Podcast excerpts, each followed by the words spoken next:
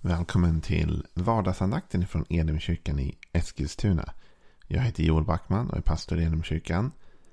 Om du vill veta mer om vilka vi är, vad vi tror på som församling och hur du kan ta del av allt det material som vi gärna erbjuder till dig gratis. Så gå in på www.elimkyrkan.com Eller gå in och likea vår Facebook-sida Elim Eskilstuna. Eller så går du in och prenumererar på vår YouTube-kanal Elimkyrkan i Eskilstuna. Där lägger vi upp alla våra gudstjänster och samlingar så du kan följa och se dem både live och i efterhand. Var gärna med och ta del av det. Idag är det onsdag och eh, då vill jag också slå ett slag för att ikväll så börjar våra mirakelonsdagar igen. Det är en samling vi har och sänder live från Elimkyrkan. 19.00 ikväll via vår Facebook-sida. Gå in där så kommer du hitta att du kan skriva in dina böneämnen och eh, be med oss i realtid och lyssna på härlig musik och sång. Så missa inte det 19.00 ikväll. Igår så började jag en liten serie som vi ska ha den här veckan som handlar om Guds vilja. Och om, man liksom, om det finns någon möjlighet för oss att lista ut vad Guds vilja är för vårt liv. Kanske inte specifikt i alla detaljer. Men åtminstone generellt. Finns det någon generell vilja? Och det vi talade om igår var från Romarbrevet 12 och vi läser den texten igen. Romarbrevet 12, vers 1 och 2. Därför ber jag er bröder, vid Guds barmhärtighet att frambära er själva som ett levande och heligt offer som behagar Gud. Det ska vara er andliga gudstjänst. Anpassa er inte efter denna världen, utan låt er förvandlas genom förnyelsen av era tankar, så att ni kan avgöra vad som är Guds vilja, det som är gott, behagar honom och är fullkomligt. Igår så talade vi lite grann om att Guds vilja, att kunna förstå den, då handlar det om att man får inte vara för anpassad av den här världen. Utan vi behöver utrymme i vår tanke till förvandling. Vi måste förvandlas genom förnyelsen av våra tankar. På det sättet kan vi avgöra Guds vilja. Men om vi är för styrda och ställda av allt det som händer runt omkring oss, som alla andra värderingar och tankar och, och, och tankegångar, då har vi inte det spelutrymme vi behöver att själva förändras och förnyas. Och vi behöver förnyas för att förstå Guds vilja. För Guds vilja är tillhör ett annat rike, hans rike. Det innebär inte att vi ska bli isolerade eller annorlunda eller konstiga eller inte leva här bland alla andra. Bli sekteristiska på något sätt. Absolut inte. Vi lever här bland alla människor tillsammans med alla. Och i visst mått och mån måste vi anpassa oss efter varandra. Men vi får inte anpassa oss så hårt att vi tappar vårt eget värderingssystem eller vår egen vilja. Och att vi inte kan förnyas i vår tanke att se vad Guds vilja är. För Jesus sa, mitt rike är inte av den här världen. Och det innebär att vill vi leva i hans rike och hans vilja, då måste vi vara beredda att förnyas och förändras. Sen går han vidare i den här texten och så säger han att vi ska kunna då, så att ni kan avgöra det som är vad som är Guds vilja. Det som är gott behagar honom och är fullkomligt. Och här kommer det tre punkter som Paulus säger är faktiskt förklarande av Guds vilja på något plan. Nummer ett, Guds vilja är vad det som är gott. Och här vill jag få ge dig en uppmuntran idag och en förståelse om Guds vilja för ditt liv. Det Gud vill för ditt liv är det goda. Att någonting är gott, det innebär inte nödvändigtvis att det är enkelt. Men det är det rätta. Det är det goda. Det leder till något bra. Det leder inte till fördärv. Det leder till uppbyggelse. Guds vilja för ditt liv är att det ska vara gott. Guds vilja för, för, sin, för allting egentligen är det goda. Gud hade som utgångspunkt det goda. Det är där hela Bibeln börjar faktiskt. Om man skulle gå tillbaka till den bibliska skapelseberättelsen och tanken om hur vi egentligen har hamnat här. Så skapar Gud och det här talar faktiskt Timoteus om i sitt brev. I första Timoteusbrevet 4 och i vers 4 så står det så här. Allt som Gud har skapat är bra. Och ingenting behöver vrakas om det tas emot med tacksägelse. Det blir rent genom Guds ord och genom bön. Allt som Gud har skapat är bra. Om du läser den engelska översättningen så säger den att, att, att, att allt som Gud har skapat är good. Good, bra, gott. Så Gud skapar det som är gott, det som är bra. Och när du läser första Mosebok och du börjar läsa liksom det första kapitlet där så kommer du se att Gud börjar skapa. Han skapar dagen, natten, han skapar djuren, naturen, allting. Och varje dag när han har skapat någonting nytt så står det vid slutet av dagen att han stannar upp och betraktar det och granskar det. Och att han säger att det står att han såg att det var gott. Så allting det Gud skapar i begynnelsen är gott. Det förstår att då var det hans vilja som totalt regerade och när hans vilja totalt regerade så skapade den en god värld. Den skapade inte en värld av fördärv. Den skapade inte en värld av ondska. Skapade inte en värld av, av liksom att saker gick sönder. Utan Edens trädgård var en plats där det goda regerade. Och först när människan trycks ut av sig själv kan man säga, av sina egna dåliga upproriska beslut gentemot Gud. Och hon får lämna Edens trädgård. Först då kommer vi i kontakt med det som inte är gott. Men i trädgården är det det goda som regerar och som segrar. Och när Gud vill skapa något i ditt liv så vill han skapa det goda. Gud skapar inte det onda utan Gud skapar det som är gott. Han är den som ger det goda till oss. Jag vill hoppa lite vidare faktiskt till ett till bibelord på en gång. För att liksom slå in, hamra in den här spiken ordentligt. I Jakobs brev, det första kapitlet och 17 versen, så säger han så här. Allt det goda vi får, varje fullkomlig gåva, kommer från ovan, från himlaljusens fader, hos vilken ingen förändring sker och ingen växling mellan ljus och mörker. Det här är ett av de starkaste bibelorden. Här säger Jakob allt det goda vi får. Ser du? Allt det som är gott. Allt det som finns i ditt liv som är gott är faktiskt där på grund av Guds vilja. Va? Det är han som ger det goda till oss. Varje fullkomlig gåva. Och här kommer vi in igen. Det ska vi tala om eh, lite grann här längre fram i veckan. Va? Att Guds vilja, säger Paulus också i Romarbrevet, är det som är gott, det som behagar honom och är fullkomligt.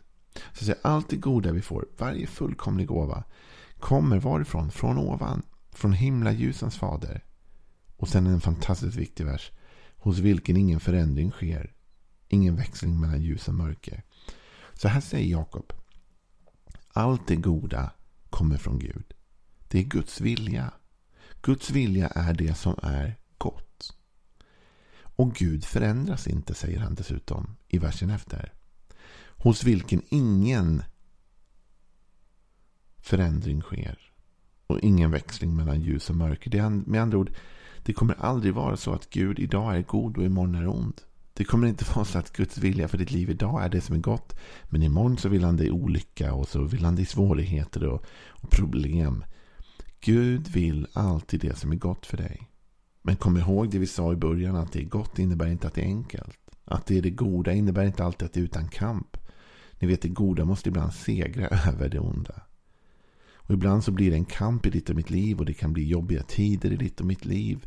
Men Guds vilja är alltid att leda oss till det goda. Inte att leda oss till det destruktiva, till det onda. Och hans oföränderlighet ger oss trygghet. Vi behöver aldrig vara oroliga med Gud. För Gud förändras inte. Han är god alltid. Han har inte två sidor. Han är inte dualistisk på det sättet. Han är liksom inte föränderlig. Han har inte en god sida och sen den elaka sidan. Utan Gud är god. Det sker ingen förändring där. Ingen växling mellan ljus och mörker. Lägg märke till att han också använder den parallellen. Det ljusa och det mörka. Det goda och det onda. Det blir nästan o... Liksom, det går inte att växla med, byta. De, de är lika. va? Det goda jämställs med det ljusa. Det onda med det mörka. Det goda, det ljusa, det kommer från Gud. Det mörka, det onda, det kommer inte från Gud. Det är inte hans vilja för ditt och för mitt liv. Så vad du än står inför nu i höst så kan du följa det goda. Gud vill det som är gott för dig. Om det finns en väg som tycks destruktiv så är den inte från Gud. Det kan finnas en väg som tycks svår men ändå i grunden god. En kamp man måste ta men det är för en god sak eller det är det rätta. Ja, det är en annan sak. Det kan vara från Gud. Men Gud leder dig aldrig in i destruktion. Han leder dig aldrig in i det, i det som bryter ner. Han har ingen ambition att göra ditt liv jobbigt. Hans ambition är det goda, det ljusa. Så vi följer ljuset, vi följer godheten. Och när vi följer ljuset och godheten då vet vi att vi vandrar hans viljas väg. Så det är det du och jag får göra för att hitta hans vilja är att hitta det goda. Att ständigt leta efter det goda. Jag har en eh, kyrkoledare i mitt samfund. Eh, en regional kyrkoledare. Hon heter Helene. Och hon sa, hon hade en period då hon åkte runt och träffade olika kyrkor. Och hon sa en sak. Jag hörde henne säga det ett par gånger. Väldigt, väldigt bra. Hon sa att hon hade bestämt sig för att leta efter Guds rike. Överallt där hon var. Alltså vad finns Guds rike här? Vad är Guds rike på den här platsen eller i den här miljön? Och det är det det handlar om. Att du och jag får leta efter det goda. Får leta efter hans rike. Får leta efter hans vilja. Och då vet vi att några av de saker som, som är signifikativa för hans rike är godhet och ljus. Det är det goda. Han är det godas Gud. Och Jakob faktiskt precis innan detta har också pratat om prövningar och kamp. För som jag sa, det kan ändå vara svårt. Men att Gud är god. Och då läser vi Jakob 1 och vers 12, bara några verser tidigare. Salig är den som håller ut då han prövas. När han har bestått provet ska han få det eviga livets segerkrans. Som Gud har lovat dem som älskar honom.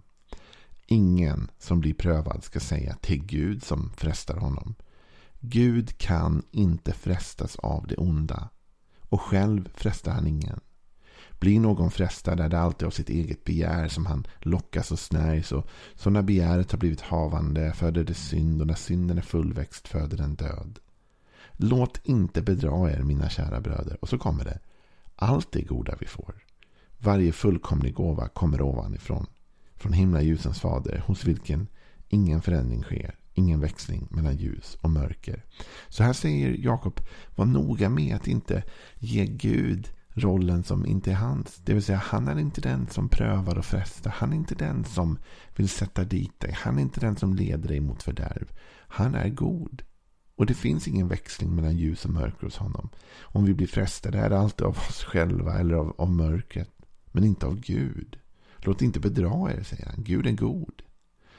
Gud kan inte frestas av det onda, säger han. Och själv frestar han ingen. Kan du förstå? Gud leder. Gud kan aldrig bli ledd av det onda. Han leds aldrig av det onda. Han leds alltid av goda motiv. Alltid av goda motiv. Det är därför vi är trygga med hans vilja för vårt liv. Därför vi vet att hans motiv för vårt liv är gott. Han har goda intentioner för oss. Så när jag vandrar hans väg, hur svår den än kan tyckas vara och hur utmanande den än kan tyckas vara, så vet jag att det finns goda intentioner med den här vandringen. Det finns en god vilja bakom det jag nu går igenom därför Gud vill något gott för mitt liv. Han vill aldrig något ont, han vill aldrig något mörkt, han vill aldrig något svårt. Och du och jag, vi måste bestämma oss för när vi går in i den här hösten. Liksom, att det kanske blir en del svåra vägar, men är målet gott? Är syftet gott? Är ändamålet gott? Tror jag att det här är ljusets väg eller mörkrets väg? Och sen våga vandra den vägen.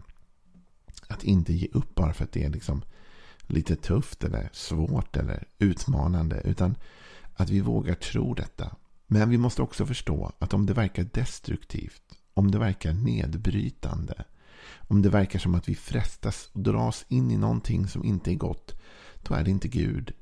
Därför Guds vilja är god. Guds vilja är inte att fresta till det onda. Han kan inte frestas av det onda och själv, säger Jakob, frestar han ingen. Så om vi dras och dras in i någonting som inte är gott så är det inte Gud som drar oss. Och Då kan vi ta avstånd från det och säga det här är inte Guds vilja för mitt liv. Utan Guds vilja för mitt liv är det goda. Guds vilja för mitt liv är det ljusa. Och jag väljer det. Det är det jag vill ta emot och leva. Jesus, han var känd för detta. I ett av sina, en av sina mest kända predikningar kan man säga. I Apostlagärningarna 10 så talar Petrus till hedningarna i Corneliehus. Och så säger han en väldigt välkänd vers. Vers 37 och 38. Ni känner till det som har skett i hela Judeen med början i Galileen efter det dop som Johannes predikade. Hur Jesus från Nasaret blev smord av Gud med helig ande och kraft.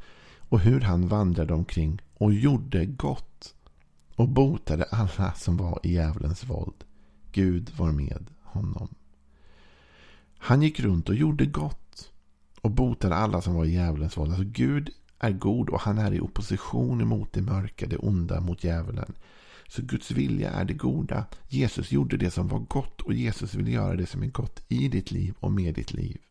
Det är min uppmuntran till dig idag. Hur kan du hitta Guds vilja för ditt liv? Guds vilja för ditt liv vad det gäller ditt arbete, din familj, dina relationer, det du står i.